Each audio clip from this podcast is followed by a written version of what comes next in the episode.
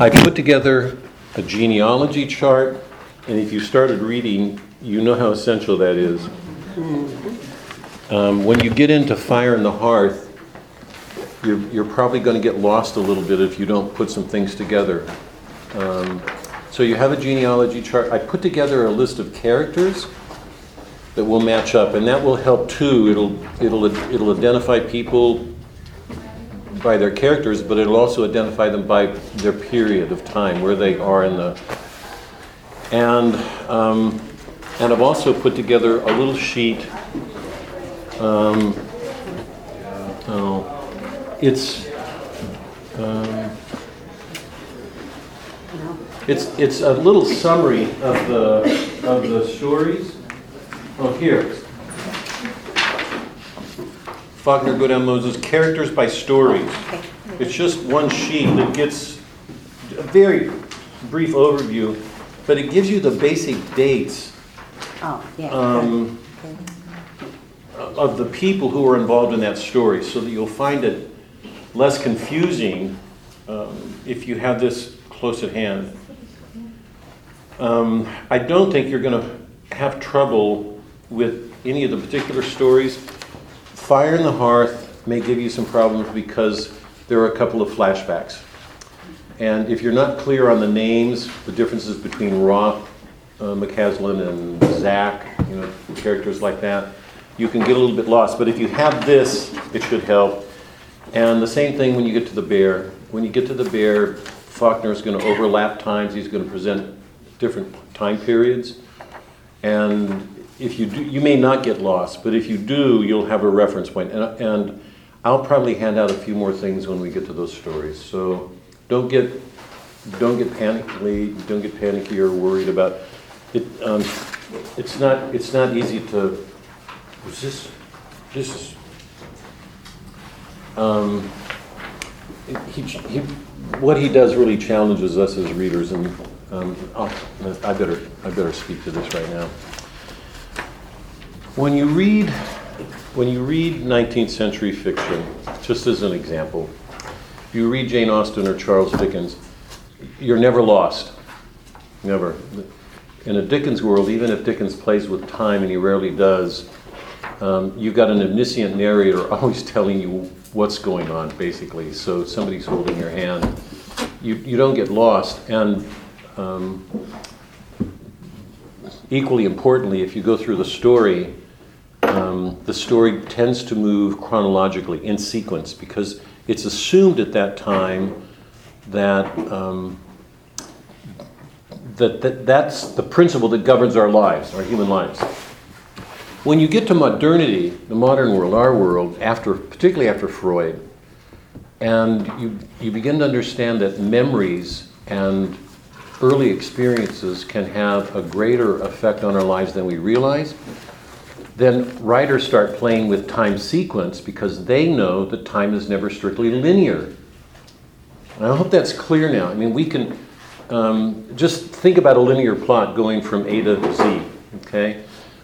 We know that even though time is linear like that, we can arrive in a moment, something can happen. We can be walking outside of a courtroom house or a post office, and something will strike us, and suddenly we will be thrown back. 15 years, we, let, let me put it even dramatically.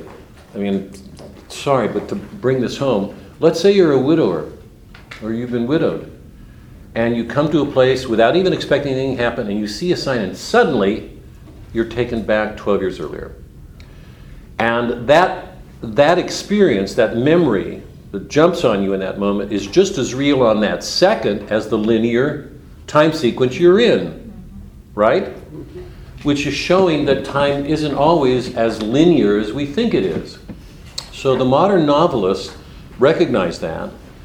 And they also do another thing. They know that as we move through life, we don't have an omniscient guide explaining everything that happens. Because we know that very often a, a certain experience can mean different things to different people. And I, am not a relative, just a, one, one example. Let's take one really good example. Look at the Bible. You've got four different accounts of Christ's life. There, the, the central truth doesn't change, but there's a different way of looking at that truth without claiming a relativism, that, that he is the truth, the way, he's there, but you've got a variety of ways of looking at him. So modern writers are aware of that, and instead of having somebody come in to hold our hands, they present the world the way we experience it moving through it. There's nobody mediating it, nobody explaining things, there's no teacher holding a hand. We go through it with the confusion and the uncertainties, and, and always feeling how important it is for us to interpret something, to understand. What was the meaning of that? Why did it happen? You know, it can be, it can be a simple thing. It can be a part of a vacation where you don't even think anything's going to happen, and something comes up, and you wonder, now what does that mean? You know, where does that fit in with my life? So, in great writers like Melville and now like Faulkner, you'll get a story told that's faithful to sequence in some respects, but all sorts of things happen that, that make us aware that it's not a neat cause and effect moving from one thing to another. Things are going to interrupt, t- different time periods come in and overlay, and during all of that, we have to work to figure it out. Now, lots of the handouts I'm giving you should help with that. I mean, it'll just make it a little bit easier to put things together. But one of the most important things to happen right now is that you should just enjoy that story with all of its confusion, um, because um, Faulk- Faulkner's probably the greatest storyteller of the 20th century. Through, I'm just, I- he's you know, extraordinary. Um, so, just a, and a couple of other confusions. Some of his novels are all over the place, and I, I, I, I still haven't read Absalom. I've had Absalom, Absalom on my nightstand for, in our bedroom for probably 15 years, and I haven't read that book. But I know, I know that there are sentences that, you know, run run hundreds of pages long. So, anyway, um, you should enjoy this. This is this is actually a, um, pretty readable. This go down Moses. You you shouldn't have major problems. And where there are confusions, you've got those handouts, and they should help. Okay. Um, can can anybody volunteer to bring something next week? Well, You know I will. I know you will. You, you are you are always going. Can you? We got a question. Next week is is next Friday. No. No, Good Friday, So we're two okay. weeks, two weeks from today's Good Okay, Friday. s- so next week we're okay. Yeah. Okay. Okay. That's it. Um, any? Um, would you like to add anybody to our morning prayer? And My son Mark, he started his business, his own business last year, and his former boss is giving him such grief. And they used to be church uh, colleagues, and it's just, it's, it's really, he's just, his boss, ex-boss is just making Ex-boss. life miserable for him, and he- he's being so unchristian. And my son is just, just remember him in your prayers. What's his name again? Mark. This is the one we prayed for before. For other, Yes. yeah, Mark. It was- What's his boss's name? Bob. Bu- And I, and I, I pray for Bob that he, you know, that he remembers his Christian upbringing and he's Mark just, Bob. he's just being so unchristian, so unchristian. Yeah. What did I thought? And you think he would be, you know, It must be hard to lose somebody good and feel your business. and, and That's what's, probably- what's even worse is that my son and his family had to leave the church. They're not, they're, they don't go to Catholic church, they go to Christian church. And very active in that church and a lot of good church friends. And because of Bob, they had to leave that church. Oh. Bob made it, you know, just so uncomfortable and, and, and saying untrue things about his son. Oh, just Anybody else? Peggy, uh, For my friend's mom, her name's Mel. Nell? Mel, she, um, this week she fell, she's, you know, like in her upper eighties, and she fell and broke her hip and Oh. two places and had surgery yesterday. And had- she also has a heart condition, so. just wanna pray for her. These are our golden years. They should be. Who, oh, they, how can they be?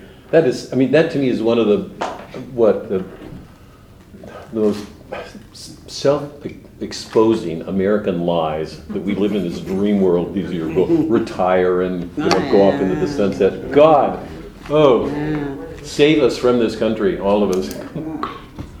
Anybody else? I'm praying for Mike because um, tomorrow is April Fool's Day and it's his birthday. Oh, happy birthday! And he said he's gonna kill me if I said. I know. Look at him. He's all red. So I pray for you. Our daughter-in-law's birthday is tomorrow, too. Awesome. Happy birthday, the daughter-in-law. Let's start. In the name of the Father, Son, and Holy Spirit.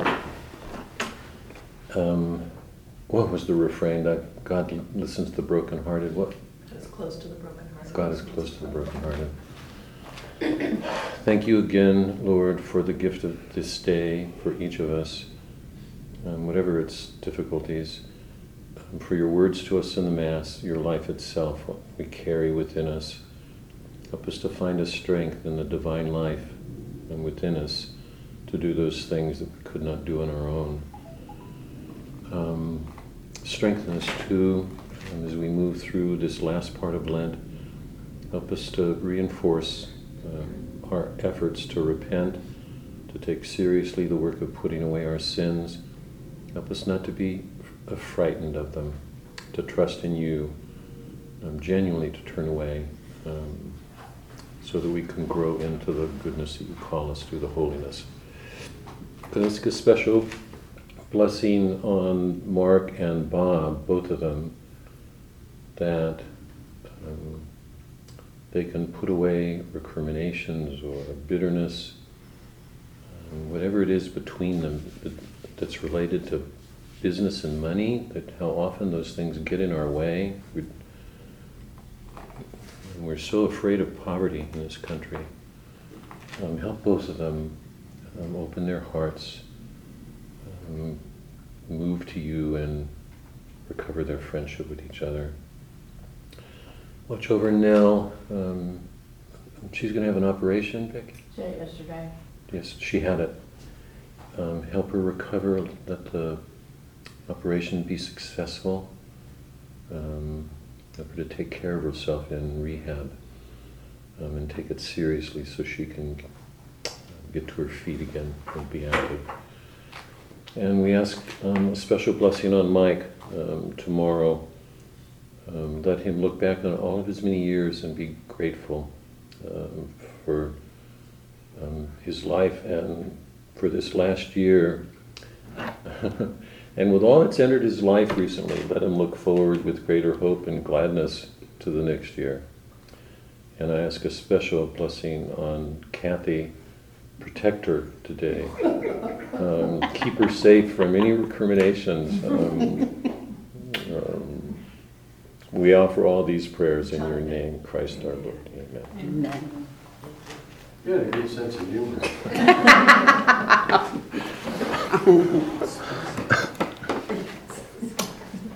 Morning. Where's, and Linda and Tom, where are they? Oh, Hello, Mr. Dunn. I carried all the says that I'm, um, boy, I'm in between works, I'm sorry, I've got to, I've been reading Go Down Moses. I can only read one work at a time. If it gets confusing today, no, if it gets more than unusually confusing today, pardon me, please. Um, Okay, uh, Before you start, Yeah. just one question. yeah, We all know that historians look at things differently. No two historians see the same thing. Do fictional writers do the same thing with historical facts? Um, Yeah, of course they do, but let me, um, oh, wow, that is such a, um, part of me wants to avoid that because that is such a, that's such a loaded question. Um, Let me, let me, let me answer it abstract, I mean, I'm not gonna, I don't know that I'm gonna satisfy, you know, the, what's behind your question for you, but when I went to Magdalen, to teach at Magdalen for a couple of years, they had a great books program there, and the way that they presented the, the class um, encouraged, I think, black-white abstractions in, in some ways, I don't think would, if, you- if you go through the great books and you're not rooted in the disciplines, then you never learn the methods and ends and procedures that are peculiar.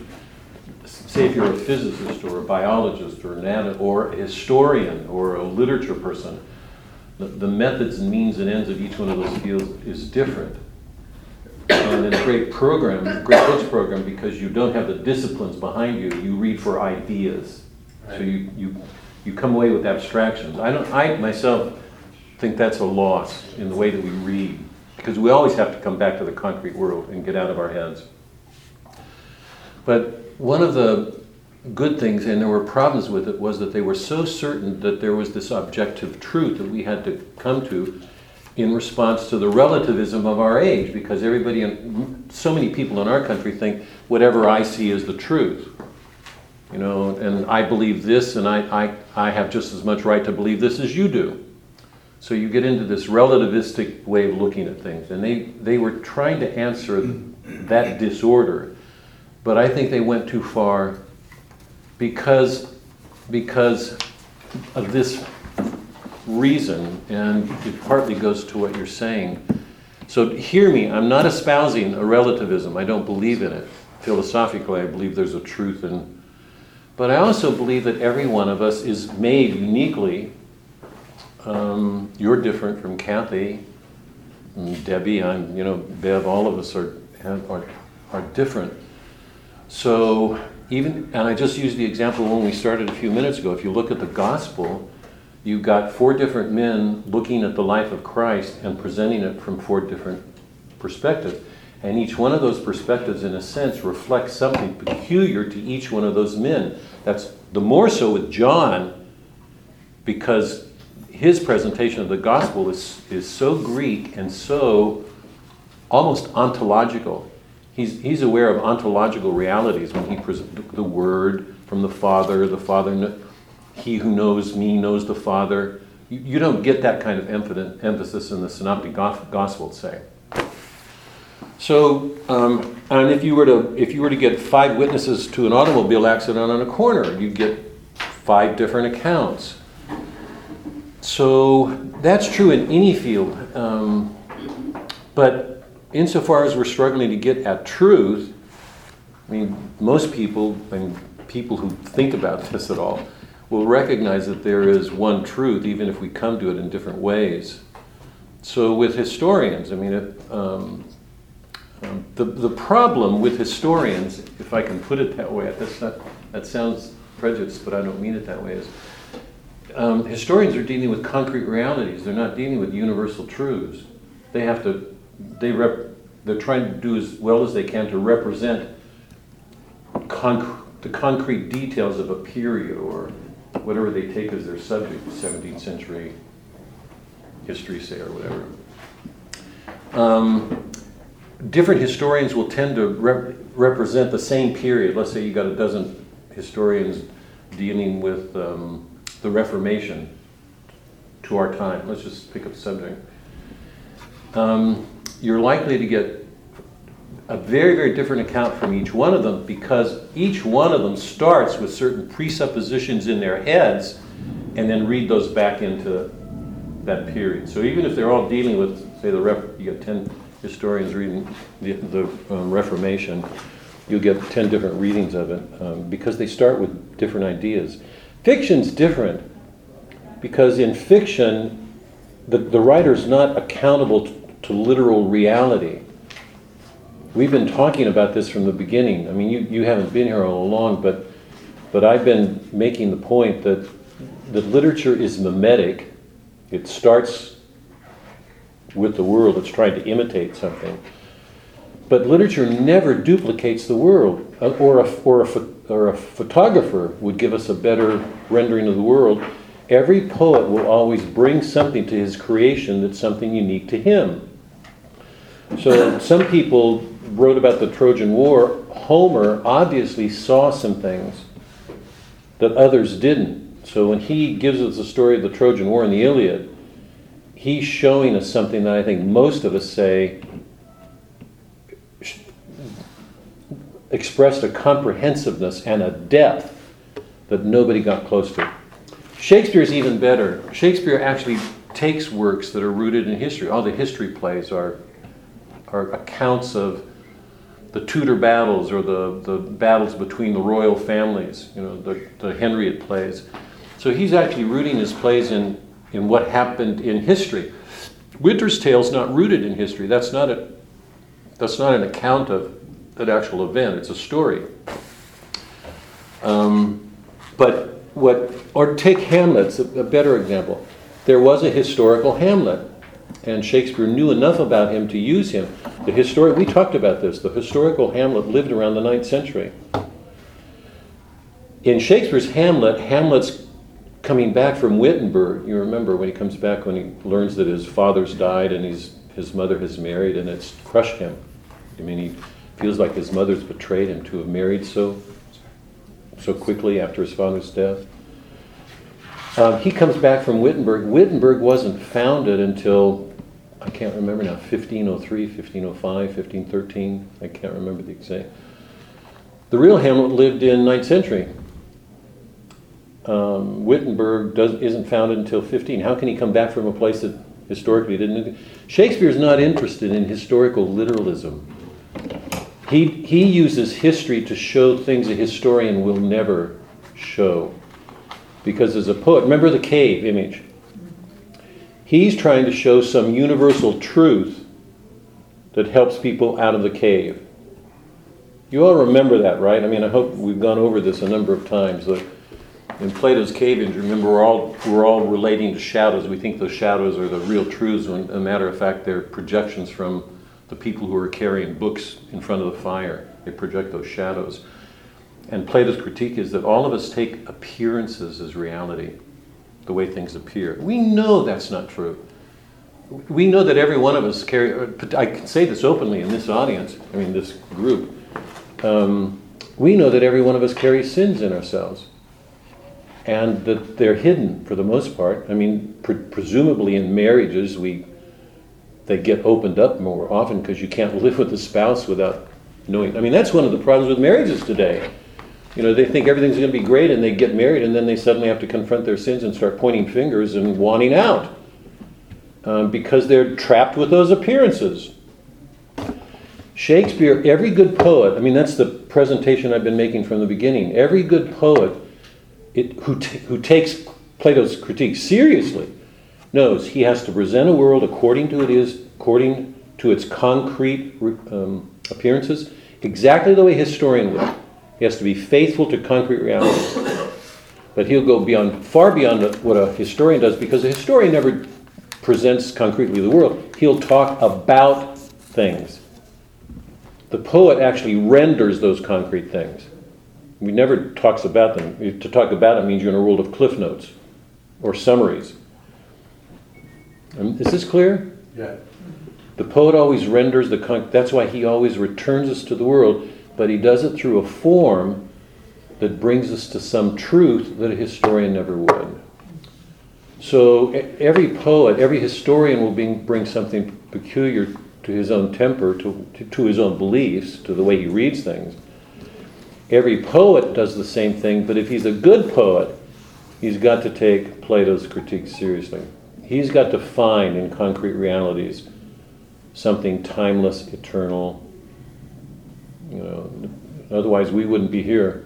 There would be no point. The whole point of this work we're doing together is to find out if Christ is somewhere present in our world where we don't see him. So, hi Tom. Is Linda coming? Good. I was missing you, wondering where you were. Glad you're here. We have a bit, well of a time at home. Yeah. Um, Bev has still got some, and she brought some stuff for anybody who hasn't. Okay, let's, let's start. Um, I'm going to do two things to start. It's interesting that you should, I, Mike, I, I can't take too much time, but did that answer it? Yes, it did. Okay. Um,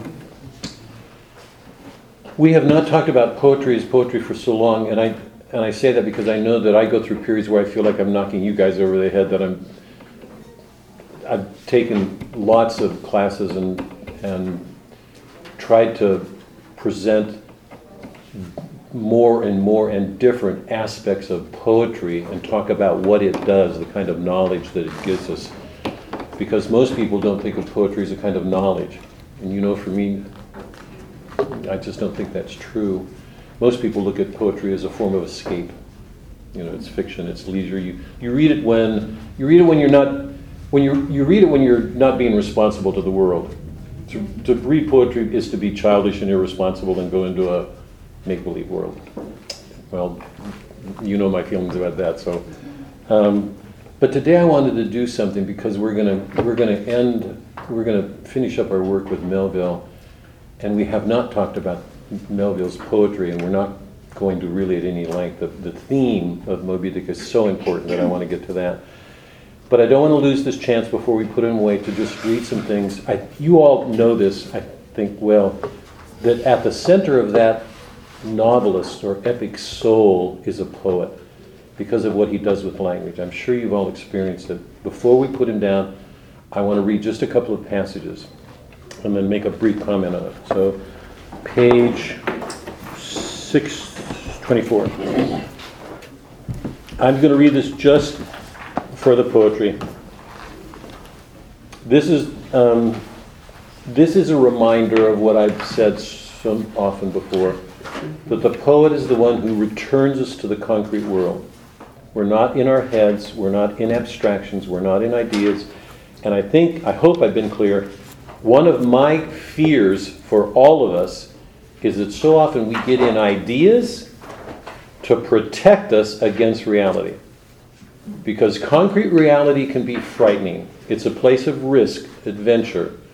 That's where we, if you know, if you're in a marriage, you can live in ideas, but in some ways that protects you from the wounds that you give each other. The, the, the suffering of wounds in a relationship, whatever.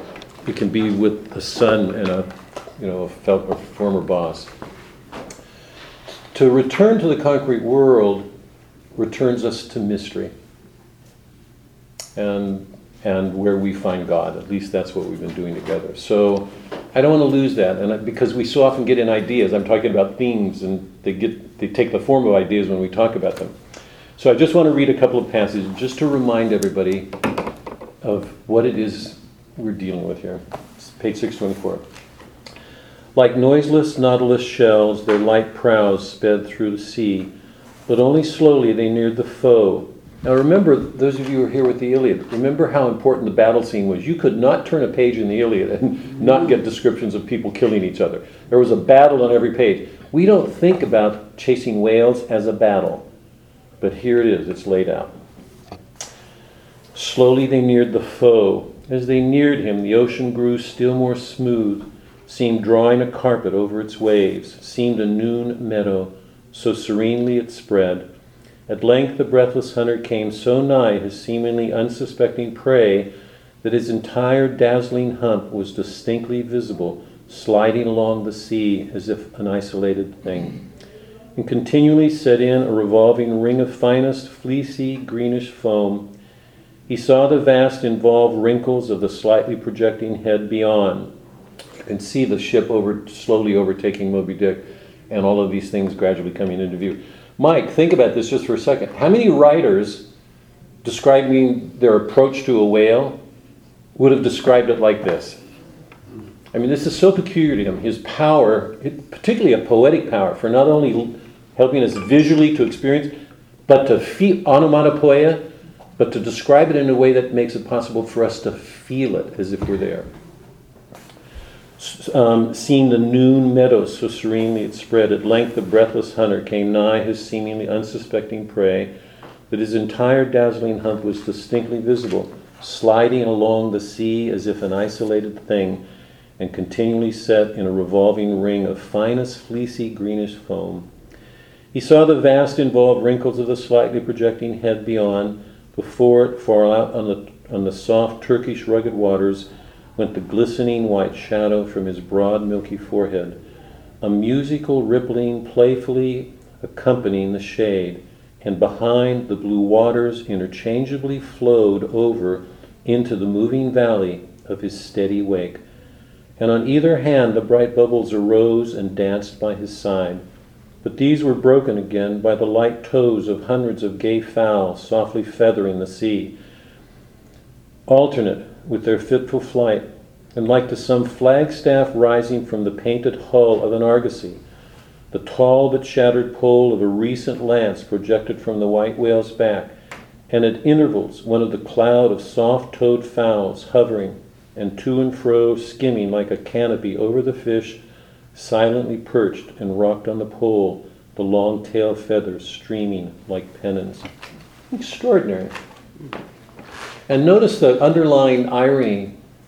Um, you've got this beautiful natural creature. He is, and, and as Melville's presented, he's a leviathan. He, one of the reasons people are so fascinated with him, that their tendency to look at him like he's a god, is because he's so powerful.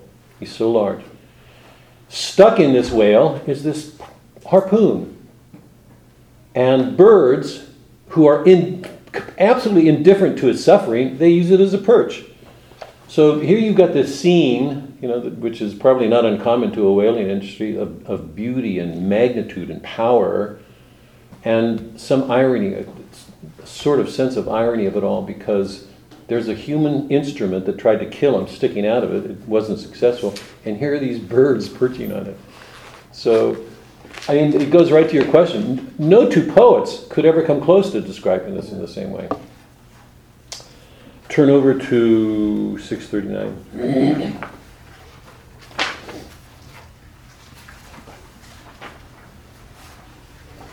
This is the prelude, the opening lines to the third and final chase. This is, if we were looking at this as an orchestra, a symphony, a Beethoven symphony, this is the opening to the concluding movement. This is the third chase.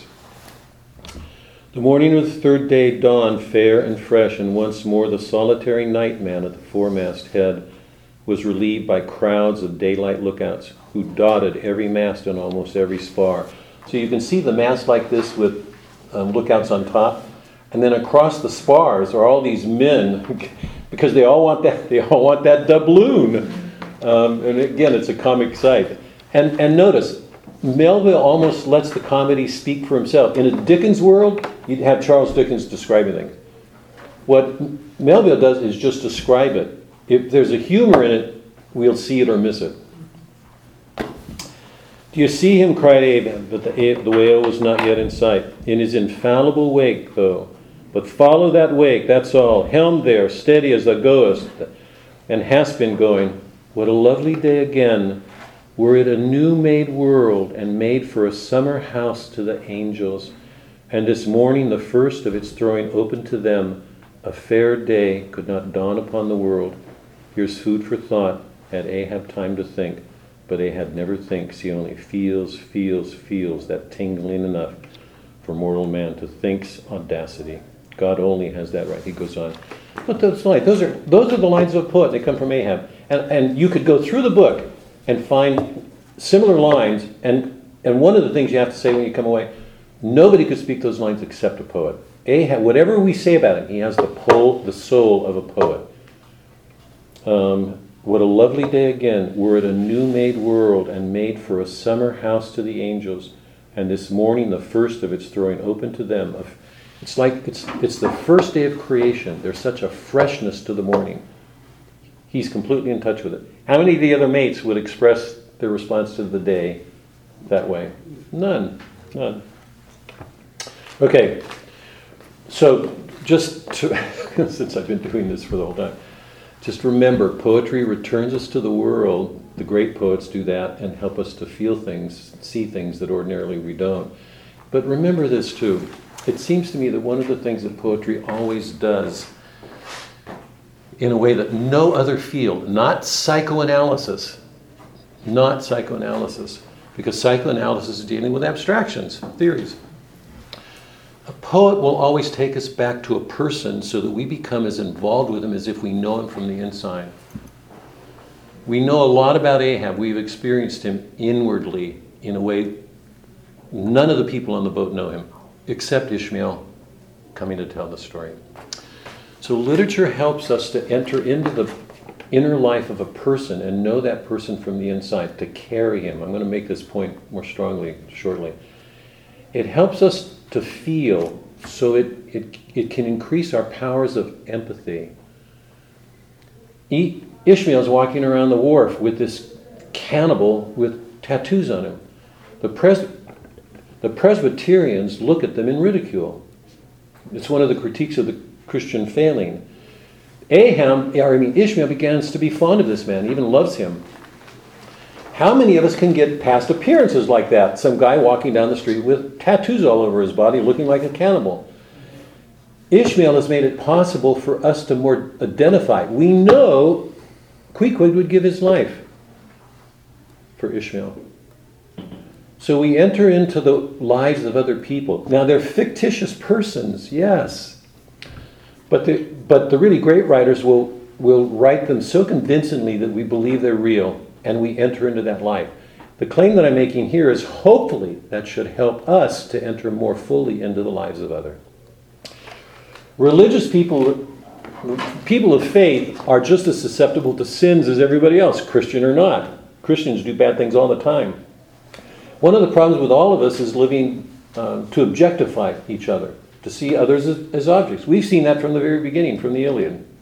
The men were objects, they were things to kill in order to increase their booty. Is there any difference in the modern world? I don't know it. People, the, the, the, the, the idiom is to step over somebody, to advance, to get ahead. Every time you do that, you're stepping on somebody, leaving them behind. You're making that person an object. And I think most of us realize, I mean, from Christ and our beliefs, that, that in some ways we could be murdering those people. That's what, in effect, we're doing. Literature helps us to enter into that life, so it, I think it helps make us more capable of empathy, of identifying with another, moving in um, more humanly to carry, to see more of that person, to carry more of that person within us. So the other person is not just an object. okay? And I'm going to come to this at the very end. So, anyway, that's. I haven't said much about poetry for a long time, so with that, let me let me start. Okay. Major questions. I want to put these out at the beginning and ask you to hold on to them while we just finish up our work here on on Moby Dick. These to me seem to be the most important questions to carry away, and I'd like to come back to them at the end. Why is Ishmael chosen to narrate this book? Ishmael's the outcast one, and remember this he says, Call me Ishmael. It's one of the most famous openings of any novel that's ever been written, or epic. Ishmael would not do that if his name were Ishmael. That's not his name. A person only does that when his identity is different. So at the very beginning, he's identifying himself with an out, outsider class. He's the outcast. So the Ishmael that we get at the beginning is um, different from the Ishmael that started the story. And from what we've seen, it, it's no wonder he has become other than that Christian culture because that Christian culture is failing to live up to what it believes. So for him to begin the book saying, Call me Ishmael, is to consciously, it's Melville's way of asking us to pay attention to the alternative to this Christian culture. That somehow he has to step outside of it. And it seems to me he brings us with him. That we have to look we have to look at this Christian culture to see what's wrong with it from his eyes. And the whole story is about that. So we have to have why Ishmael? And why did he survive it? And you know, all along I've been treating him as a Jonah story. I mean, a Jonah figure. He, he's the only one that survives it. He's identified with Jonah in the beginning. We saw that. He's the only one to survive it at the end. What is it that he's come back to tell us? If God asked Jonah to go to Nineveh because Nineveh was at a point of being destroyed, and we see the Pequod go down, it's destroyed at the end. There's, there's an apocalyptic element to this that, that the America from which Ishmael comes is headed towards a destruction. If we take this seriously and see him as a Jonah figure, what does he come back to tell us? What is it that's important for us to know w- without knowing? We, we, we suffer the same fate that the ship does. We, we, we go down with it. So, what does he come back to tell us? What do we bring away from the story? That, that's the first. Ahab is a hero. He, um, I, I want to I want to get to this um, a minute because it's the, it's what's opened up the last two weeks that blew me away. I'm going to wait to come back to this because I want to come to him. But um, how do we look at Ahab? Just superficially right now. How do we look at Ahab? Tragic hero. Um, is he damned or not? Let me leave it because I want to come back. I've got a, I've got more to do with him. Um, and can we find Christ? Question we've always saved for last. When we put the book down, um, can we find Christ anywhere? Or once, once again, is this um, parishioner you've been spending all this time with, whose background happens to be in literature, is he blowing gas again? What's going on? What's hot air? I mean, where is he? Is he in this book or not? Is that just um, pushing something that's really silly? So keep these questions with you, okay? Um, and then what I want to do today, I've not done this before quite like this. I'm gonna, I'm gonna spend the greater part of our time together this morning reading passages um, from the book to, to, in order to get more of Ahab fresh in our memories, so we can tackle these questions. Um, okay, just a quick review. We've seen the plot and the way that it develops by stages. The first part of the plot is the critique of the Christian culture and its failing. They go out to sea. The opening part of that journey at sea is Ishmael's exploration of metaphysical realities. If we start putting the book together, we have to see that the metaphysical realities for him are what's at issue with that failed Christian world, that they don't see these issues. And we last couple of weeks, which to me were blowaway weeks, were the, the implications of these Calvinistic beliefs. I want to come back to that in a moment. But in the, that opening part of Ishmael's treatment, we saw Ishmael exploring every aspect of reality. There was nothing he didn't look at the sea, the air, the heavens, stories, whale stories, the ship itself, every aspect of the ship. So he was looking at an American enterprise, a commercial enterprise, in its various aspects. And there was not a, there was not a chapter in, which he offered his reflections where he didn't come back to some domestic human thing. He was always bringing it back home to show analogies between what was going on in these facts and how they bear on our lives. So he was teaching us to see analogically the analogies of being. The modern world, scientific world, puts us in abstractions. Ishmael was showing us that there are these ties, this, these interconnections between things that, that made the world much richer, um, its meanings greater, deeper, um, and he always related it back to human things. And remember, Ahab has only one way of looking at things, for the most part. He wants to kill that whale, so he wants to get from here to here. Ishmael is open. He, he's, he's aware of mysteries and he's bringing together his readings. I've been suggesting that he's actually teaching us to read. Because too often we read, and I, it just seems to me Christians are so susceptible to doing this, Catholics, everybody. We tend to read self righteously. We have a belief, that's the way things are. Ishmael is opening the world. He's showing that there are these mysteries to things, and his openness brings them to us. So while we're on this Ahab quest, this richer world is being given to us through him. Um, but the last part of the plot is the plot that's taking that whole action towards a catastrophe the destruction of the Pequod. It's all going to go down. So the last part of the plot focuses on Ahab. We, it's the first time we go into his inner life And we suddenly discover the, the tender sides of this man. He's the only one who um, is affectionate to Pip.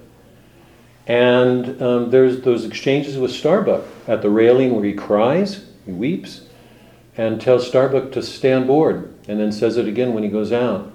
So we see this large heart to this man, and even at the end, when in the, in the final chase, he says to Pip to stay below, and he says, um, "I'm going to murder you," because being with Pip softens his heart and tempts him away from his quest.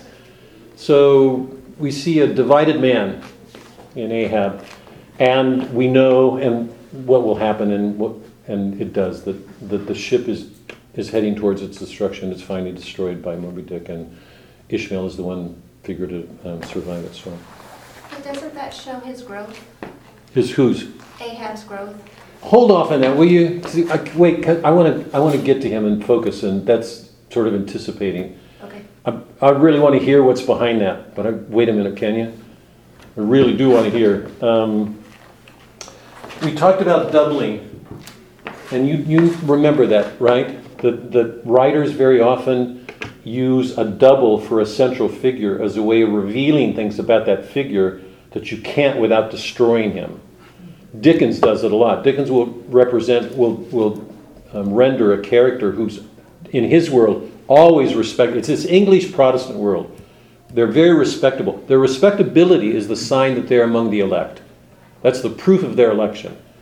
Destroy that, you take away any meaning. So what he very often does is present a double um, who is wicked or debauched or you know whatever it is, as a way of revealing qualities in that respectable character that he couldn't safely do. Pip is that character. By the way, Dostoevsky does the same thing. I've mentioned this, right? So you all know. We went over this, yes? Dostoevsky does the same thing a lot. Pip is a double, that kind of a figure. He's an outcast, he's black. He, because he's black, he's despised. And he's little, he's nervous. Remember that scene we read when um, Stubb warns him not to jump, and then he does, and then he takes him out again, and he tells him if he jumps again, he's going to leave him, and that's what he does. They, they go after the whale and leave Pip in the ocean, and that's when Pip has that, what is really a mystical vision. He shows us the bottom of the underworld, and with God's foot on the treadle of the loom. Um, it's like he sees the origins, the workings of creation. Um, um, I want to read some of the passages, so I don't want to say too much about him right now, except this. He's an image of that innocent, inherent goodness that Calvin made no place for. Because according to Calvin, all men were depraved. Pip's an image of some inherent goodness. That would be an image for a Catholic, because we don't believe in that ultimate depravity. We believe we don't believe the, the fault was complete. I mean the fall.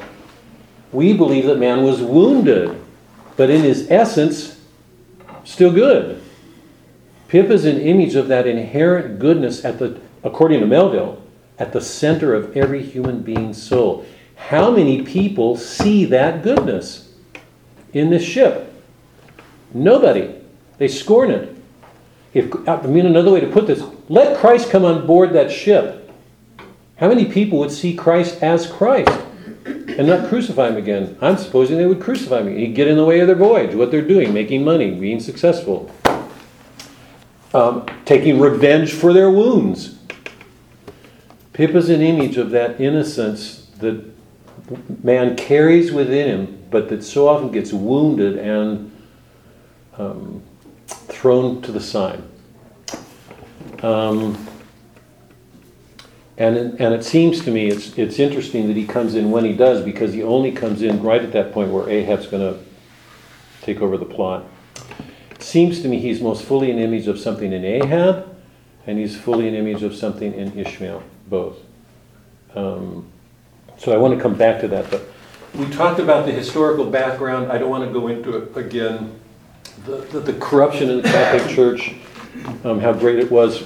Remember from the time that we did Dante, the investiture conflict, Um, the Babylonian captivity, when the papacy was moved to um, France and it came under the control of the French throne. We already talked about those with Dante. Um, and the, what's called the, the, um, the territorial papacy.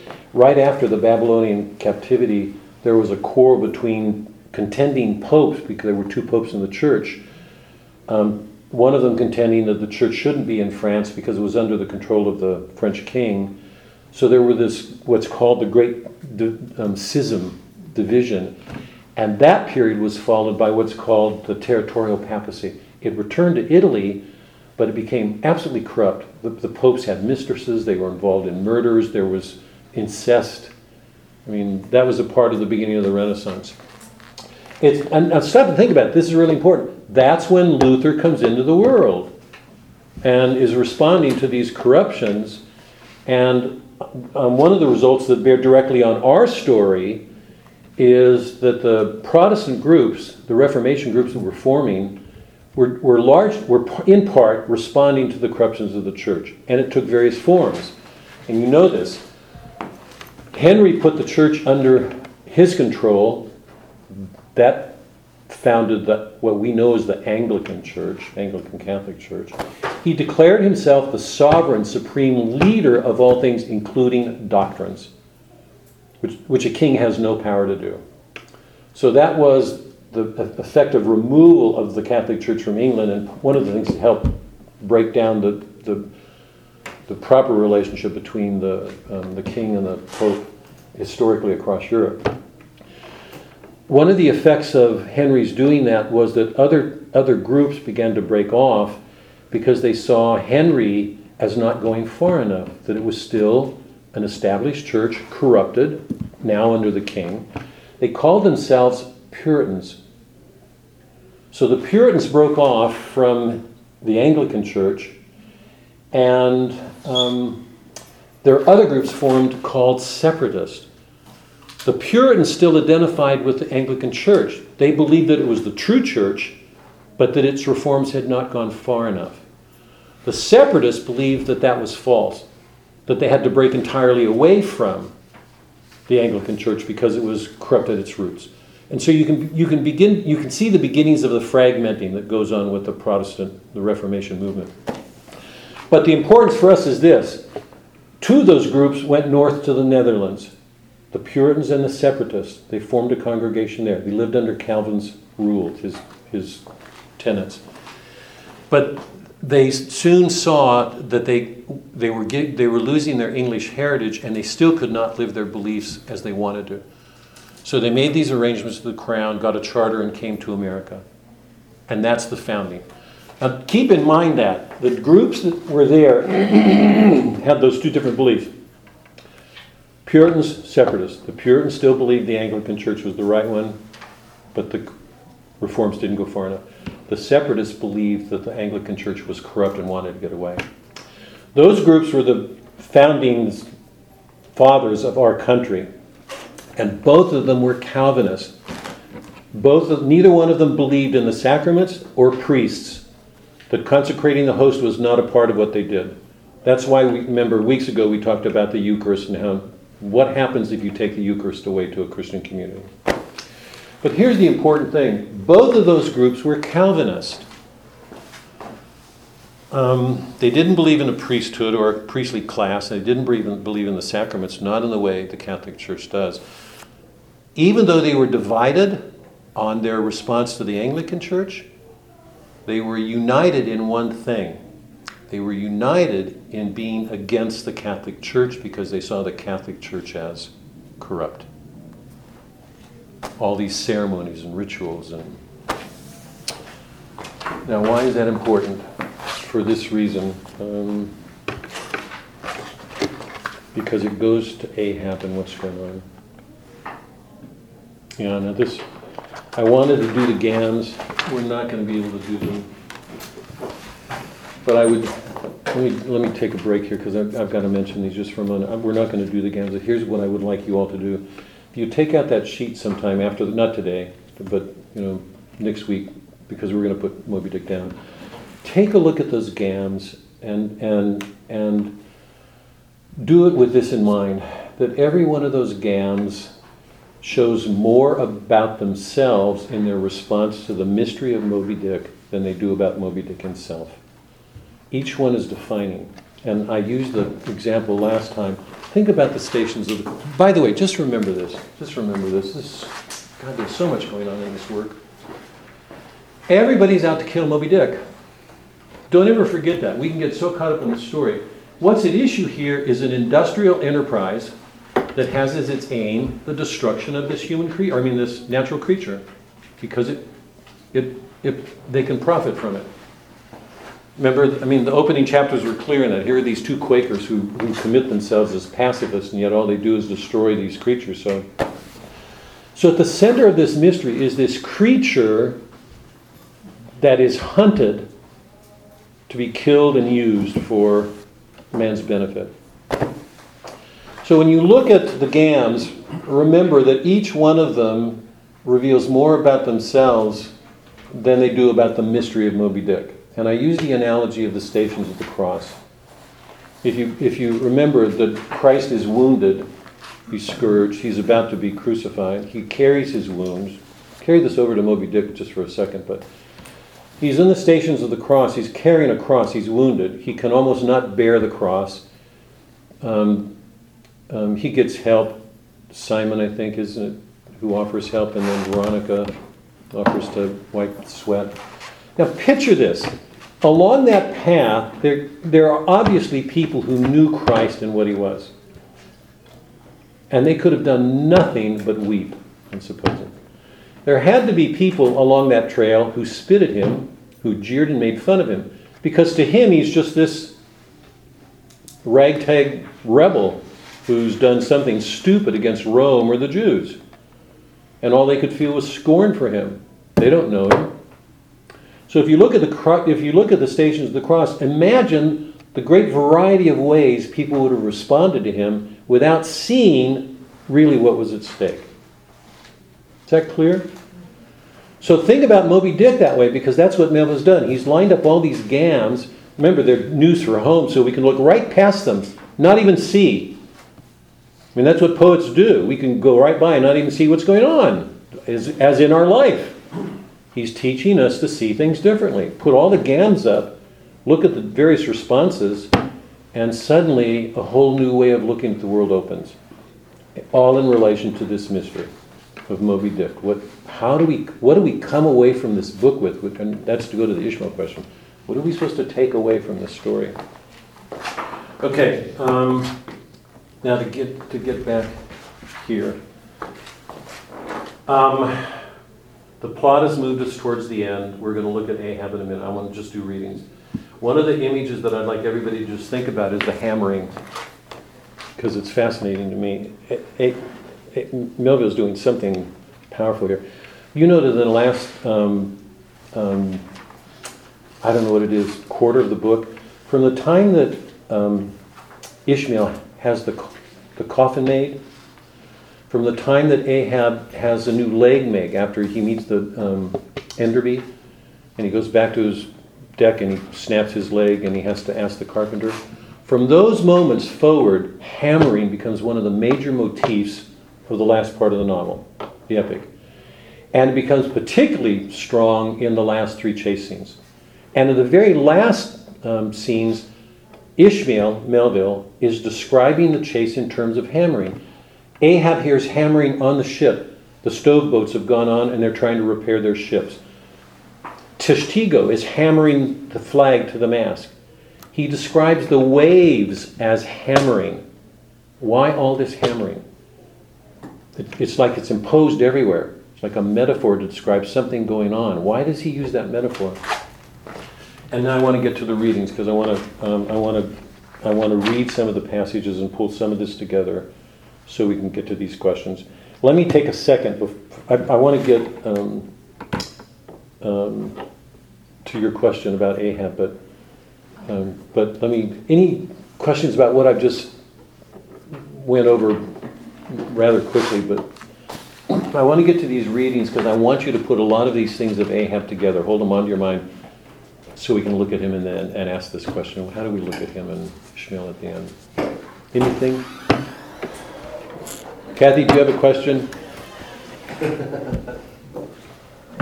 I don't believe that.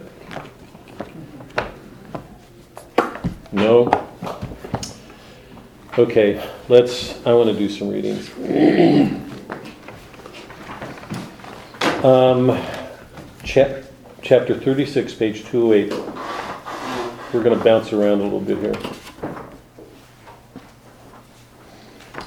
Um, I hope you'll pardon me for this. I'm going to speed read. I mean, I, I want to. I want you all to have this stuff on your mind um, before we come to this question about Ahab and Ishmael.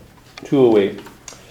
Remember, he has just, um, in this very ritualistic way, performed a number of actions and told the crew what it is he's got on his mind, and he gets all of them to commit themselves to this vengeance quest. Starbuck is the one who's most reluctant, and, and Starbuck says at the top of um, 208, Vengeance on the dumb brute, cried Starbuck, that, that simply smote thee from blindest instinct. It's the most natural, rational thing to say. Madness, to be enraged with a dumb thing, Captain Ahab, seems blasphemous. Hark ye yet again.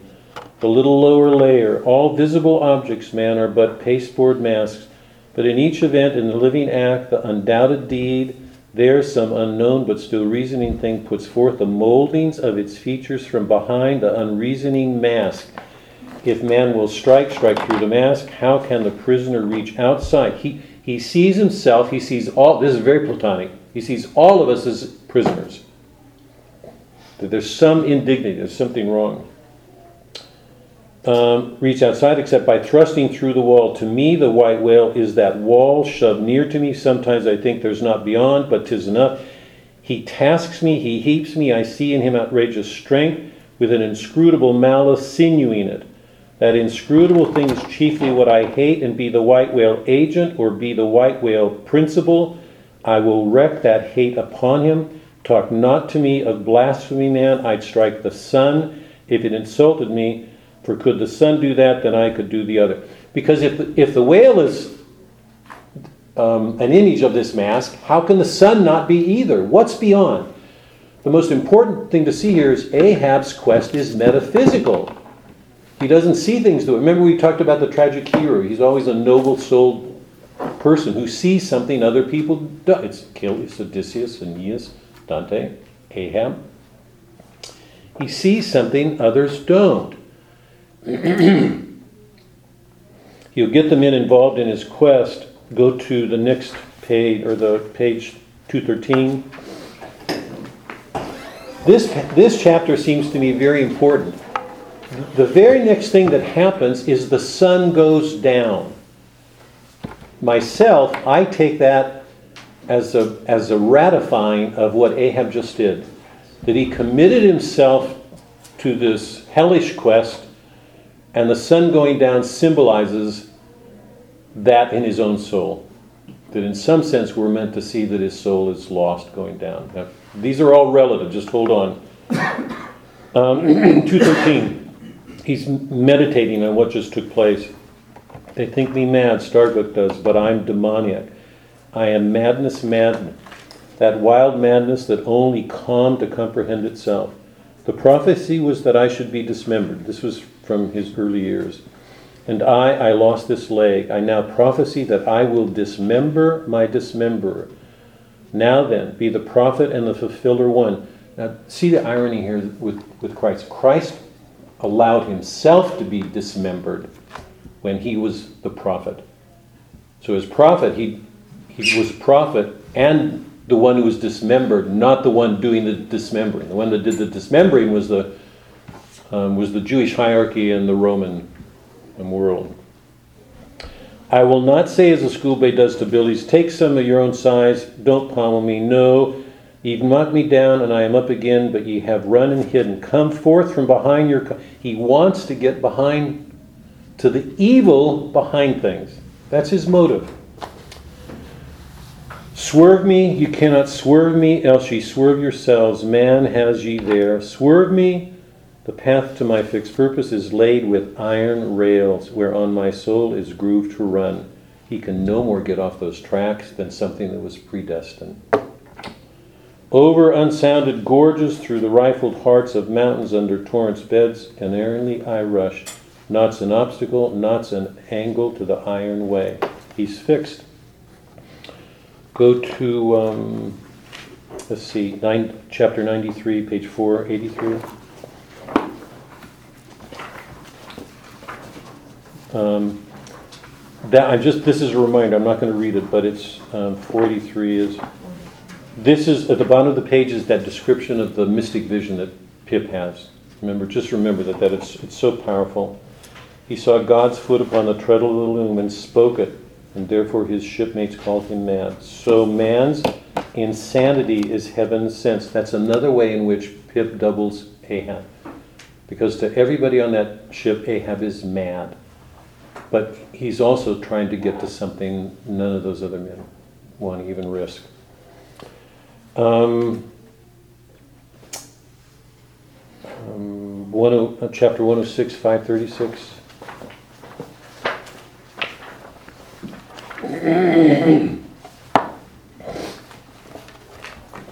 I want you to hold on to this because this is going to the conclusion we're, we're about to get to here. Ahab's having his leg built, a new leg built by the carpenter, and he, it leads into this meditation on suffering.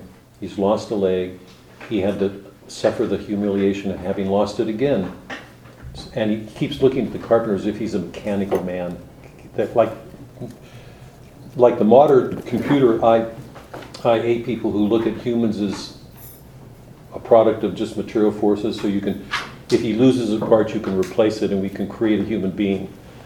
Um, at the bottom of 536. Um, yea, more than equal, at the top of the next page, thought Ahab, since both the ancestry and posterity of grief go farther than the ancestry and posterity of joy. He's saying grief seems more fundamental to the universe than joy. That if you look back, it goes back farther than joy, and if you look forward, it goes beyond joy. So it seems to be more metaphysical, more ontological. Its roots are greater than some goodness. For not to the hint of this, that it is an inference from certain canonic teachings that while some natural enjoyments here shall have no children born to them for the other world, but on the contrary shall be followed by the joy childlessness of all hell's despair, whereas some guilty moral misery shall, shall still fertily beget to themselves an eternally progressive progeny of griefs beyond the grave. Not at all to hint of this, there seems an inequality in the deeper analysis of the thing.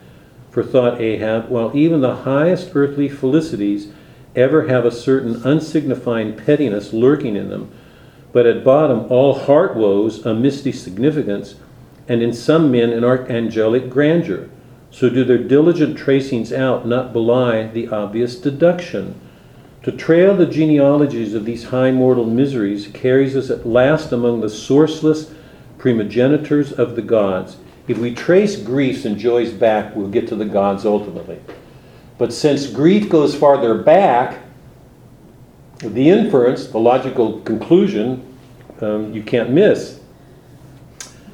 Um, to the um, to trail the genealogy of the high mortal miseries carries at last among the sourceless primogenitors of the gods, so that in the face of all the glad haymaking suns and soft cymbaline round harvest moons, all these joyful moments, occasions for celebration, we must needs give in to this, that the gods themselves are not forever glad.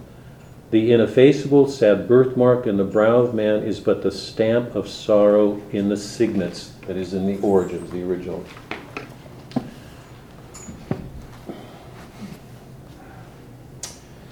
I want to go on because we're still getting to the sorry to this, but I don't know how to do this.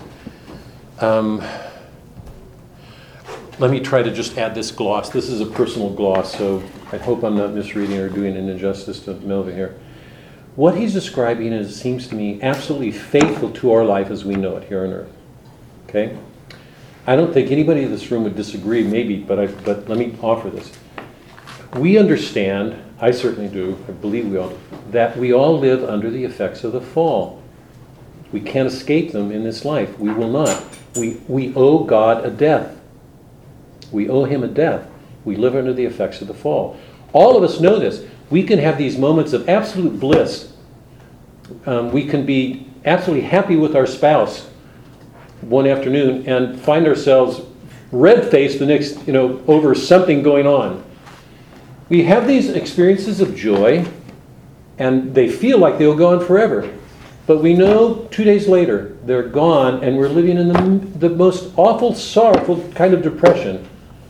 It's as if it's as if we, no matter how happy we think we are and would like to be, we are constantly plagued by miseries. So Melville, I think, is being absolutely faithful to our experience in the world. That the, no matter how happy you are, this, this, the moments of happiness are fleeting. That they're always followed by some misery, some sorrow. So, what in this meditation, to take it back to its origins, he's suggesting that there must be a misery at the origins before joy ever comes into it. That the gods are not always glad. Now, hold on to that because I'm, I'm building up to where we're going in a minute. But this is part of Ahab's belief. And remember the question that I asked two weeks ago where, where did Ahab get these beliefs? He doesn't live in a vacuum. Everything he's struggling with, he inherited from his Protestant culture. And in this one, it's a dark, gloomy sense. The grief precedes joy. That the ultimate source of things are grief giving. Take a look at um, page 596. This is the log in line.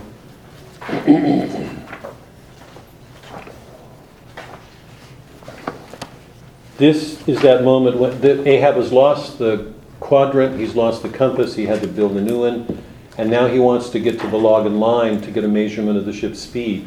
He asks him to throw the log and line over, and it snaps.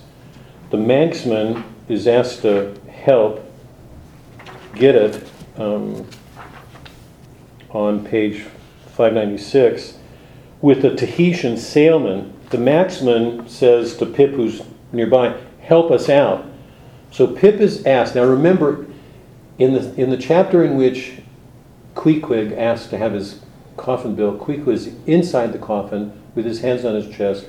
Pip comes over to him and holds his hand um, in, an, in an endearing way, almost as if he affectionately knows this has to do with death. So we've already seen that scene. And we know that everybody scorns him after the jump. At the bottom of 596. So Pip pitches in to help here. There he goes now. To him, nothing's happened, but to me, the skewer seems loosening out of the middle of the world. Haul in, haul in, Tahitian. These lines run whole and whirling out. Come in, broken and dragging slow. Ha, Pip, come to help. Huh, Pip? He comes. Pip. Whom you call Pip? Pip jumped from the whaleboat. Pip's missing. Let's see now if you haven't fished him up there, fisherman. It drags hard. I guess he's holding on. Jerk him, Tahiti. Jerk him off. We haul in no cow- cowards here. Remember, S- Stubb spurned him. He went off for a ship. Now, and remember what I said. He's a double. He, he's an image of a dissociated being. And I tried to suggest last time we met. Imagine any of us in a moment when we're sinning, whatever the sin happens to be. In those moments when we sin, how easy is it for us to call to mind an image of this innate goodness, this inherent goodness that we, that's imaged in Pip? He's an image of a dissociated being. He, he's, he's Pip and not. He talks about himself as if he's dissociated, as if Pip is another creature. So, in some sense, it's almost like he has no identity. In this world of, of wealth and power, who has an identity like that? When everybody's encouraged to see themselves in terms of wealth, success, power over another person. Pip's going, Ho! Leave him there, jerk him off. We haul no cowards here. Ho, there's his arm just breaking water. A hatchet, a hatchet. He wants to cut the arm off. We all know cowards here. Captain Ahab, sir, here. Pip's trying to get on board again. Peace, thou crazy loon, cried the Manxman, seizing him by the arm. Away, away from the quarterdeck. Ahab, the greater idiot ever scolds the lesser. Hands off from that holiness. Where thou where sayest thou Pip was? He's the only one who enters into Pip's world with him and can speak there. Um, talks with him within that world. Who art thou, boy? I see not my reflection in the vacant pupils of thy eyes. O God, that man should be a thing for immortal souls to see through. Who art thou, boy? Bellboy, sir, ship's crier, ding dong, ding dong, pip, pip, pip. 100 pounds of clay, reward for Pip, five feet high, looks cowardly, quickest known by that, ding dong, ding. Who's been, who's seen Pip the coward? There can be no hearts above the snow line. God, I love this. What he's saying is, there's no God. There can't be hearts above the snow line. There can't be gods in the heaven, or they would not allow this to happen, what's happening. This is Ahab. There can be no hearts above the snow line. O ye frozen heavens, look down here. Ye did beget this luckless child and have abandoned him. Ye creative libertines. It's like the gods are playing with humans. Here, boy, Ahab's cabin shall be Pip's home henceforth while Ahab lives. Thou touchest my innermost center, boy, thou art tied to my cords woven of my heartstrings. Come, let's down. What's this? Here's velvet sharkskin. He's holding Ahab's hand. He says velvet sharkskin. Who could say that of Ahab? Intently gazing at Ahab's hand and feeling it. On now had poor Pip but felt so kind a thing as this. Perhaps he had never been lost. This seems to me, sir, as a man rope, something that weak souls may hold by. Oh, sir, let old Perth now come and rivet these two hands together, the black one with the white, for I will not let this go. This is almost like an extension of what happens with um, Ishmael and Queequeg at the beginning. Everybody looks at them in scorn. They are tied together. The monkey rope ratifies it. Here you've got this little black boy scorned by everybody. Ahab saying he will not let him go, and Pip saying, rivet our hands together. Um, o boy, nor will I thee unless I should thereby drag thee to the wrong, to the worst whores that are here. Come then to my cabin.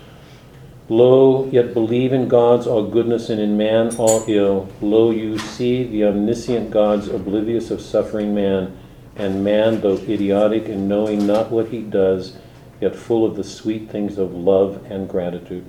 Come, I feel prouder leading thee by the black hand than though I grasp an emperor's. This is Ahab. Um, page 582. Um, this is Ahab in the, in the, remember when the candle in the, the storm, when the lightning strikes the mast and they're all luminous?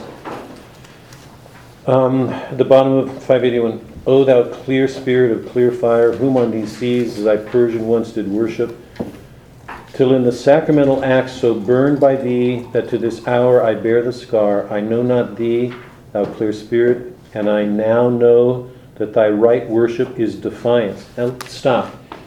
If you grew up in a scientific universe to believe that all things in the universe were impersonal forces, that humans were a product of impersonal forces, if there's something inherently in, imaged in, in, of God in man, what would you do with a response like that? Ahab's response is defiance. The idea that, that we're a product of these forces so offends him that all he can do is defy them. No fearless fool now fronts thee. I own thy speechless, placeless power, but to the last gasp of my earthquake, life will dispute its unconditional, unintegral mastery in me. In the midst of personified, impersonal, a personality stands here. It's like saying, humans are not just a product of forces. Here is a man with a personality. Um, we're almost done. Um, on page 602, when he's responding to the carpenter, he likens him to the gods, and he uses this phrase. You don't have to go. He says, "As unprincipled as the gods," because over and over again, he, he's, there's something wrong with these gods. This evil that's everywhere around. Um, on page 637.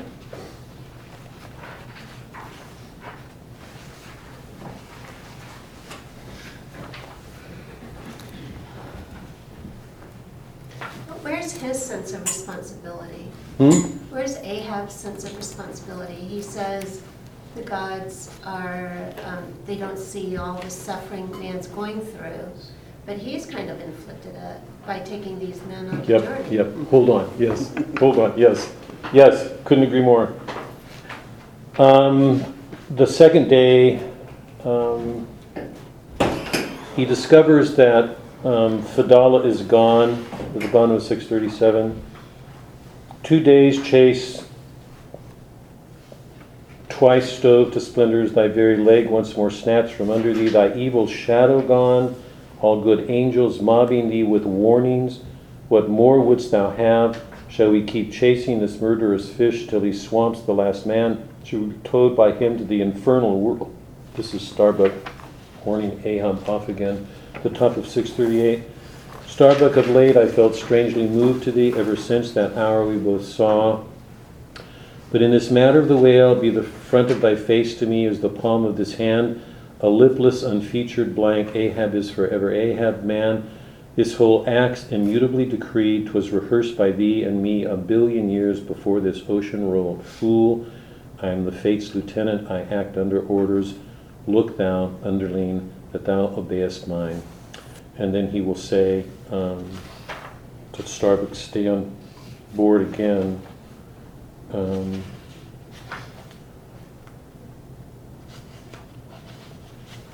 I can't. Um, in the last chase scene, um, he will um, see um, Fedallah tied to the whale, and all of the prophecies will come true. The two hearses he's recognized, the hemp he knows. So, like all tragic heroes, he has this moment of recognition that he sees that everything that he saw was wrong. Now, um, I can't remember when he throws the last dart. You don't have the. When he throws the last dart, he says, "Out of hell." He's throwing that, but leave it. Okay, here's. Let me put all of this together just for a minute because I want to put these questions back to you guys. And um, Shafali's been.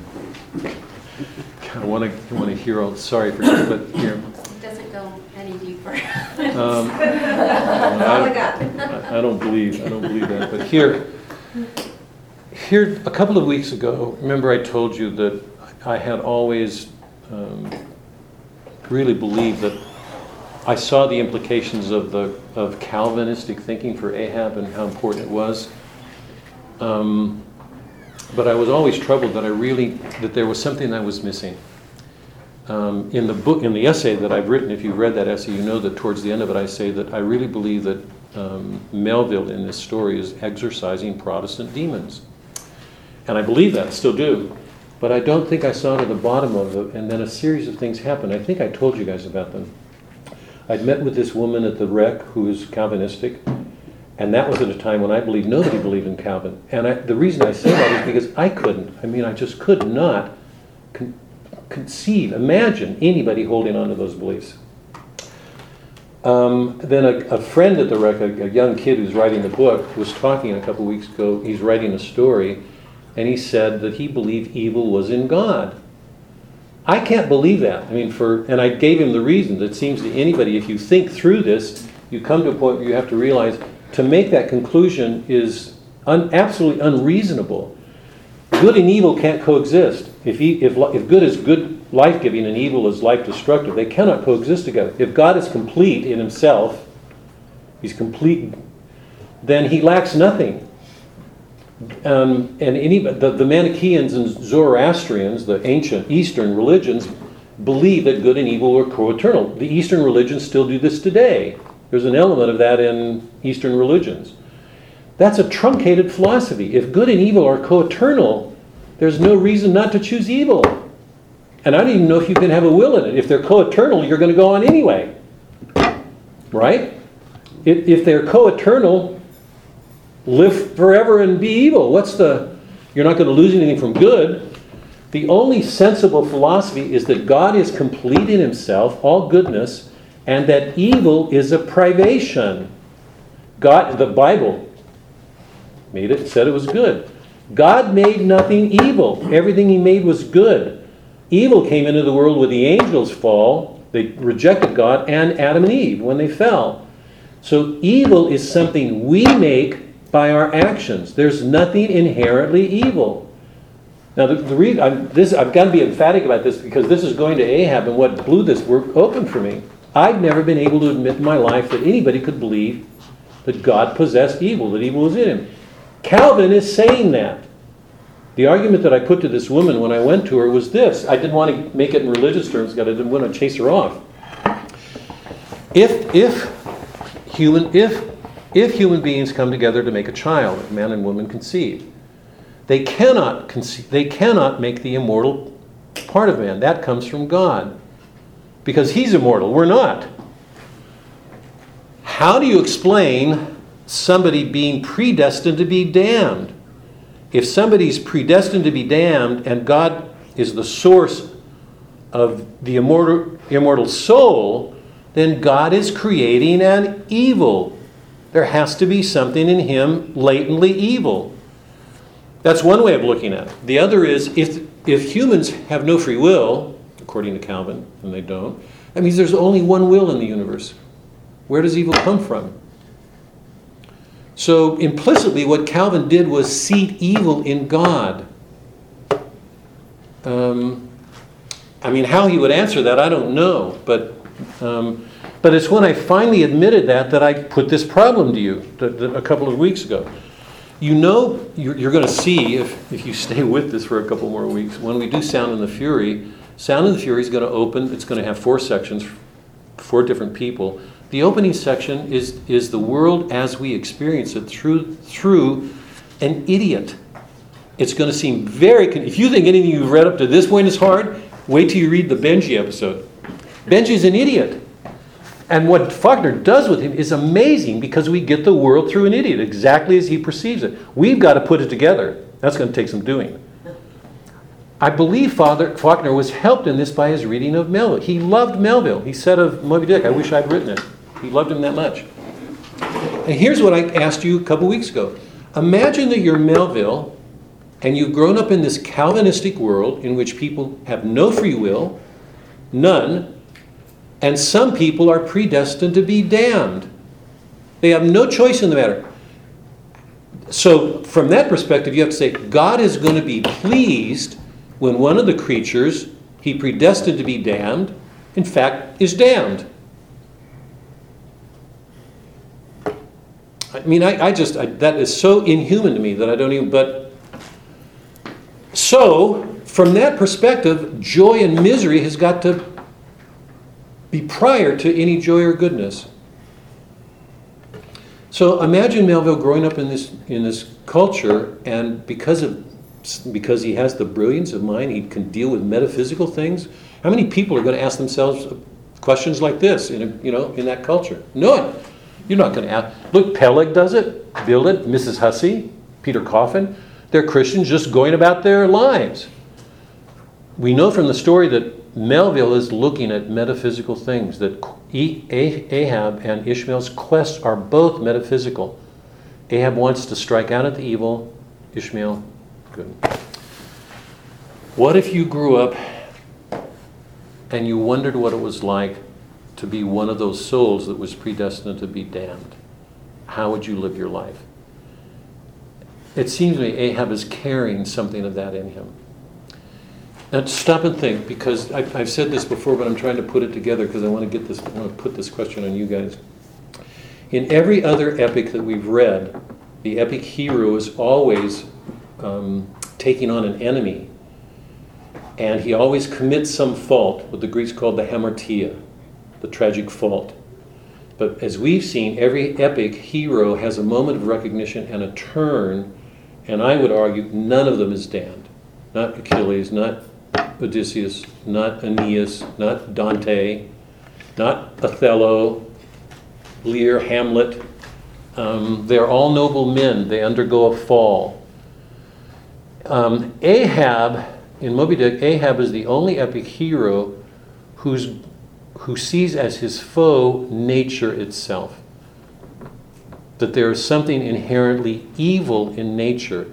And living out the implications of that belief, he defies that evil. So the greater part of his life is a, a battle against evil. He's not doing bad, he's not doing bad things. He's, he's struggling against these horrible beliefs. He was raised that way. And it seems to me one of the reasons he's so sympathetic with Pip and why, why he shows such a good heart with um, Starbuck. And while he speaks these poetic lines he does throughout the whole book, he has a noble soul. He, he, he feels humiliated in the face of these things that look at him that way, and he wants to defy them. So we've got a tortured human being, unlike any human being that I've known in all of my literature. What do we make of him? So that's, it seems to me, the, and, and this is the American founding. The American founding, and we're going to see something very different in the South when we start going to Moses. There's going to be a plantation founding. The Northern foundation was religious, and the religious roots of America are Calvin. Absolutely. That's our, those are our origins, that dark view of the world. Ahab is the exorcism, I think, of, I mean, he's the only person who's been created in literature who shows the working out of the implications of those beliefs, and it's extraordinary. So here's my question two questions. Is he damned? He uses all the people on board the Pequod, their objects, to help pursue his quest. He's called blasphemous uh, by. Um, he doesn't turn back. So from Melville's perspective, and remember Ishmael, Ishmael is an outcast. He has stepped outside of that culture. So we've got two different responses to that Protestant culture Ishmael on the one hand and Ahab on the other. Is Ahab damned? He brings the ship to its ruin, and all the men go along with it. Are they damned? Is this an apocalyptic is this ironically the fulfillment of everything in Calvin, that that's where everybody's going anyway? Is he damned? Now, having said that, I want to add this question. From Melville's perspective, is he? Just treat that as one question. Now, see that from the perspective of a Catholic who knows that's the way he was raised. He had no other way of looking at things. How would God, as we know him, look at this man? Is he damned? Is that clear?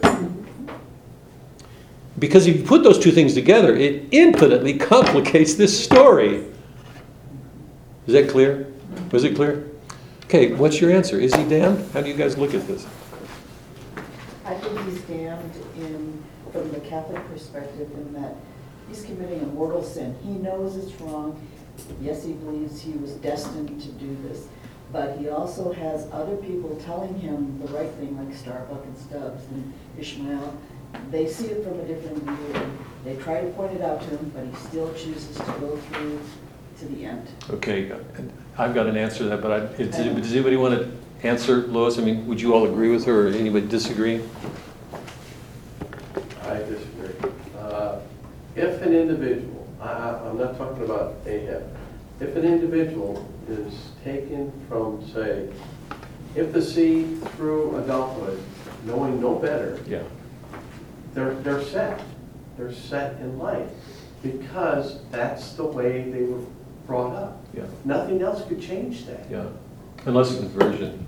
No, oh, yes, Yeah. but still, that's im- almost impossible. Let me, let me, let me. I'm, I'm playing devil's advocate, because I have no opinion. But I'm glad you, I'm glad you do. Let me, let me just bring this one. For a number of, I don't think the text bears out what you say. For, and that's the guide for me. I want to, I'm trying to always be careful of beliefs because I'm trying to, I've got to be faithful to this text and the, and the truth of it. So I don't, first of all, I don't find anything in the text making it clear that he's aware that he's doing something morally wrong. I can't find a passage. You said he's, he knows he's doing morally wrong. I don't see that. Wait, wait, wait, let me just, because I want to take all, and then I want to give it back to you. First of all, I don't see him doing one thing that he understands to be morally wrong. According to the culture that he's been raised in, two of them. Yeah. You've got a scientific worldview that looks at humans as forces. That's, remember, we started this court, this book. There are two traditions coming into collision the scientific and the biblical, two very different ways of reading. Melville's taking, uh, writing out of both of them. Ahab's modern in the sense that he, he sees himself as he's being he's He's a man who sees that he's been asked to see himself in the world as if he's a product of these forces. And he rebels against that. He defies. Something human in him says, that's not right. The religious part of him says everything is predestined, that there are people who are damned, and they certainly don't look at morality the way a Catholic would. So, first of all, I don't see anything in the book that shows he has a, he's aware morally that he's doing something wrong. Now, what was the other thing you said? Oh,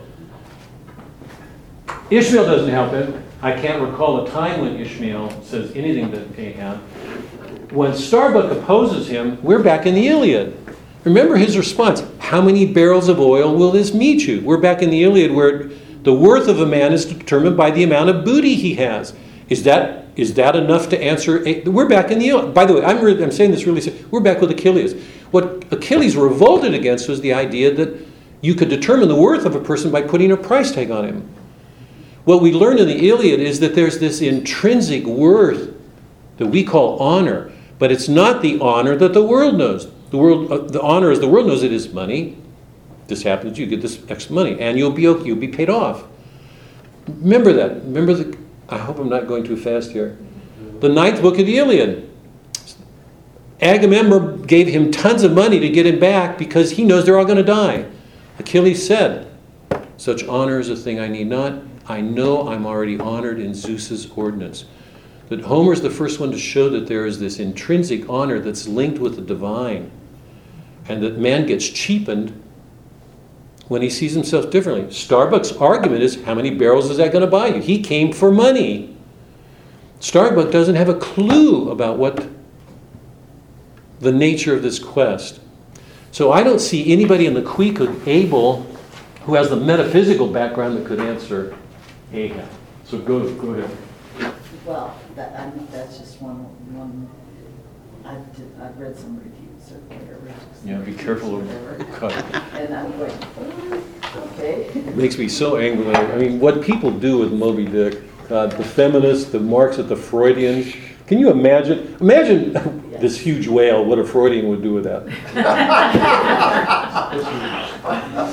Scratch that. what? You got the environmentalists also in there. Oh, God. yes, no, forget about that. Anyway, what, what about the rest of you? Is he damned from Melville's perspective? Is he damned from a, from a Catholic perspective?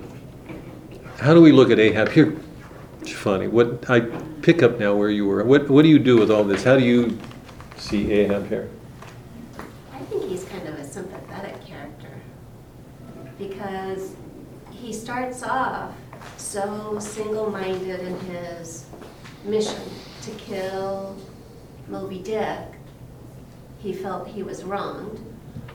But through those exchanges with Pip and with Starbuck, and I think he's got some reflection going on when he sees his, how he abandoned his wife and his child uh, to go on this journey. You know, I can't help but uh, feel sorry for him too, that um, I think he's got an internal struggle that he, he wants to abandon the mission, but he just can't, you know, I mean, there's the stronger force in him that's pushing him forward. Yeah.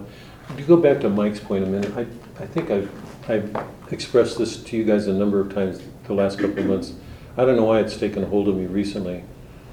Um, a couple of years ago, I did this talk with Jared on Islam and things that are important for us to know, but I've been thinking a lot about that. I guess because of this argument, ongoing argument with this fundamentalist friend that I've had who looks at Islam's as if they're Satan figures that, you know, that, that if you, if you've been raised, to me it's an incredible, incredible, there's a lot here. Um, when we did Dante, one of the things that I suggested was that if we look at Catholic faith in, in the Middle Ages, it was an unreflective faith. There was nothing else to become. You grew up in a Catholic world, that's what you became. You never reflected on the nature of your thoughts. I was, I've been reading Belloc, whom I admire a lot, who keeps talking about Catholicism as if we could recover a lost world that we once had in the Middle Ages. And I think he's mistaken. There's no way we're going to go back to that world. The world has moved on. And an interesting thing from my perspective is this. In that world, people couldn't be anything other than Catholic. In our world, you have a choice. It's a world of conflicting beliefs. But I, I mean, I so struggle with this. If you if you've been raised Islam and brought up under the law, and I know lots of I've met lots of people who are Islamic who are very gentle. I met a lot who are really arrogant, because they, that legalistic spirit can make somebody. But there are lots of people who are romantic, gentle. If you've grown up and you have no re- like Queequeg, if you have no reason to convert because of what you see in Christians and the way they live their lives, why would you even have a thought about converting? And how does God, our God, look at that person? Is he going to be damned? I don't believe that. Um, if he's a merciful God that we think he is. If you've grown up a Protestant, believing in Calvinistic tenets, even if you're not even aware of them today because they're, you know, they're buried so deep in the past, but they're the things that have influenced your life, the way you look, and how will God see you? I mean, we believe at Catholics that the, the, those things are all related to us, but that we're trying to live the truth as Christ presented it, so the greater fullness of His truth is here. Does that mean all Catholics live it? Absolutely not. Dante's hell is full of Catholics.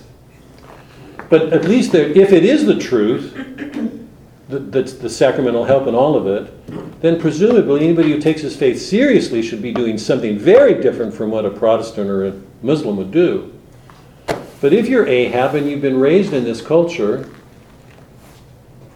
and that's what you believe, then how do we look at his tragic action? The fact that he, um, I don't find I don't find him aware of a moral good in the way that we do. He he he left his wife. Lots of men, you know, who lived whaling ships, spend their. I can remember 20 years ago, and he used to teach the Odyssey because Odysseus had been away from home for 20 years. And my take on it was, here's modern America. How many fathers see much of their kids over a 20-year period? That's been a truth since Odysseus' time. Men are away from home. Um, he's defined what in his mind is an evil. Um, so it, and it, it's a question in my mind how Melville looked at that. What does he do? How would we look at it? It's it's a it so complicates. Um, so complicates. One thing that uh, you can point out is that how can you judge when you have not learned about the different uh, aspects And not only person has lived? and not only learned but felt in your heart to, to, to, to move in sorrow because you see the wrong of something. If that's not been something cultivated in you how, how can you how can you love? Because it, we're supposed to be called together by the basis of our love and faith. Not so much knowing about things but if you don't know and you've not been taught to feel these things then how can you respond appropriately? Um, so it ra- so the one of the problems this book raises for me is this whole question of belief. Um, America's largely Protestant. Underlying it are Luther and Calvin. And most people grew up believing that, living that out in some way or another. And remember the question that I put to you guys a month six can a Christian culture prevent itself from declining into a moral code without the sacraments. And once it becomes a code, and it will, then how can it cease being legalistic? People will live it legalistically. And we're back in a Jewish world. It isn't love, it isn't mercy, it isn't a cross. The cross isn't there. Who goes to a cross? Why should they? Catholics don't. So for me, what Melville did was just, I mean, he took Christianity in America and it just sort of exploded it when I started putting this all together. Debbie, you've got something. What's, No, no, actually, I, I don't, I don't, I just think what you're, what you're saying is, is absolutely right. And when you said that, that if it declines or decays to a moral code, and you said, and it will, I think it has. yeah, I, I. it does for Catholics. Lots of Catholics live that way. Yes, I think that, that's absolutely right. And, and so once it, once it does that, who decides what the moral code is. Because our moral code in this country is changing constantly. It's, it's not the moral code that, um, when I was five years old, that it is now. I mean, it's, I don't even know that there is a moral Moral code. Well, it's the moral code of the masses. Yeah. And, and self-survival and self-preservation. It really goes back to Plato's Republic in that opening question. Those who decide are those who are in power. And, and the whole force of the Republic is to answer that question and put it to rest. To do that, you've got to read Plato. We've only got a couple of minutes. So, Quick, so I, I just, just one thing, is that your question is, can, um, can you have without the sacraments? And I, for me, I don't, no, you can't. Because I think you're absolutely right. It, it does become a moral code. You take away mystery when you take You- them you away. do. And you don't live in mystery anymore. You That's live right. in this moral code with its rigidities to it. And here, quick, because um, I want Suzanne to hear this before she leaves, because she's got to, we've got to watch time. Here, last question. What does Ishmael bring back to us? Remember, now, the, it, I mean, the way to look at this is this way. Remember, the book is about Ahab, right? His, his quest. But it's told from the perspective of Ishmael, right? We only get Ahab because it's carried in him. He carries the story, brings it back. And we have in Ishmael a story or a person who does everything very, very different, radically different from the way Ahab does.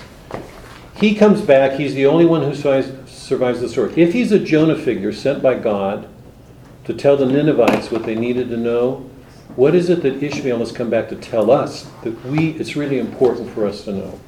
What is it?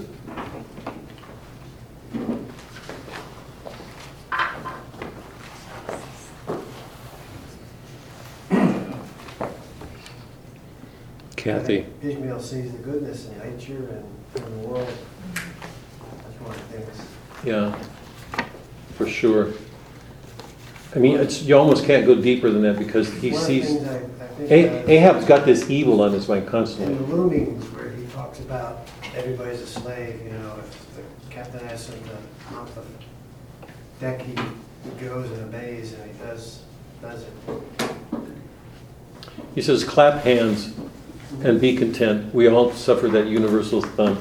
So be more accepting and, because it's true for all of us and it's true. There is a, there's a patience, a goodness, um, and we see it chapter after chapter, but he, he does see this goodness. I think we get so hung up in beliefs, that scene with uh, him worshiping with uh, Queequeg, uh, that was interesting. Yep. He seemed to be so caught up, you know, this is a Christian country and and it's what you believe, not how you act, that's important. Yes, And that's, Yeah. me, a big problem that I see today, is that uh, we're so hung up on having correct beliefs instead of behavior. yeah, instead of loving. Anybody else? Kathy, what is Ishmael? Come on, I want to, what do you, what do you think? What does he bring back? I agree with what he's, he said. Yeah. Also, I think to let go of our anger and our hatred because of what happened, you know, back to Ahab and his, Yep. his focus, yeah. Yeah, yeah. No, because that's really at the heart of this, the wounds that everybody, it's out of Eden, the wounds that came out of Eden. And there's this wonderful openness to, s- to see that nature is this extraordinary thing. It's this great gift. There's meaning everywhere, there's beauty, there's order. It shows the interconnectedness, so we can go from one thing in its goodness to another analogies. And at the same time, be careful. I don't want to sentimentalize this. Um, you know, the, he has those conversions. He has a conversion early on in Loomings when he, or afterwards when he and Queequeg are in bed. And he has that conversion um, with the uh, monkey rope when he says that there's this interregnum and he learns that he's tied to Queequeg no matter what's going to happen. He has that conversion with the spermaceti, the, the wringing hands with everybody and looking lovingly in everybody's eyes. And that moment in the um, um, Armada scene where he says, No matter what's going on, there is this eternal joy at the center of my heart that So unlike Ahab, he, he's close to that joy. So it seems to me one of the, one of the things he's doing is that he's bringing back a different way of looking at the world that's exampled in himself.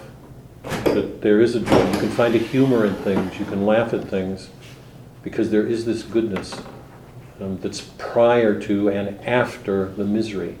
Whereas for Ahab, um, it begins and ends with misery and gloom. And so he doesn't, I, I, he, it seems he does, I mean, I'm stepping outside of the book. He's not taking us to Catholicism. I don't know where Melville would have been on that question. He clearly, would- he clearly was aware of it because remember, Ishmael, at the end of the book, long after the book takes place, he's in Lima telling that story to those, his Spanish friends of the, of the uh, Steelkilt story. That's years later. And he calls the priest. So that Catholic world keeps sort of impinging, it keeps coming in. I don't see him going there, but it seems to me that what what he's doing is taking us back towards a sacramental world, that there is this wonder and goodness, and if man would only love the right way. Um, and if you don't, you see the consequences, that there's this disaster. So, what he's brought back to us is living out these beliefs and the disaster that is their ultimate end, that's where they're going to go, or all that Ishmael brings to life that survives it, that will, it's almost like a resurrection that comes out of it. Um, the, the bringing back both of us. Um, okay. Go down Moses. It's the southern story. Now we're getting closer to home. We, we went from Europe and Shakespeare and Dante and everybody to America with Moby Dick. But we were in the north. Now we're gonna we're heading yeah we're heading south to see what it is we need to learn about ourselves. I get more even more immediately. Is that scary?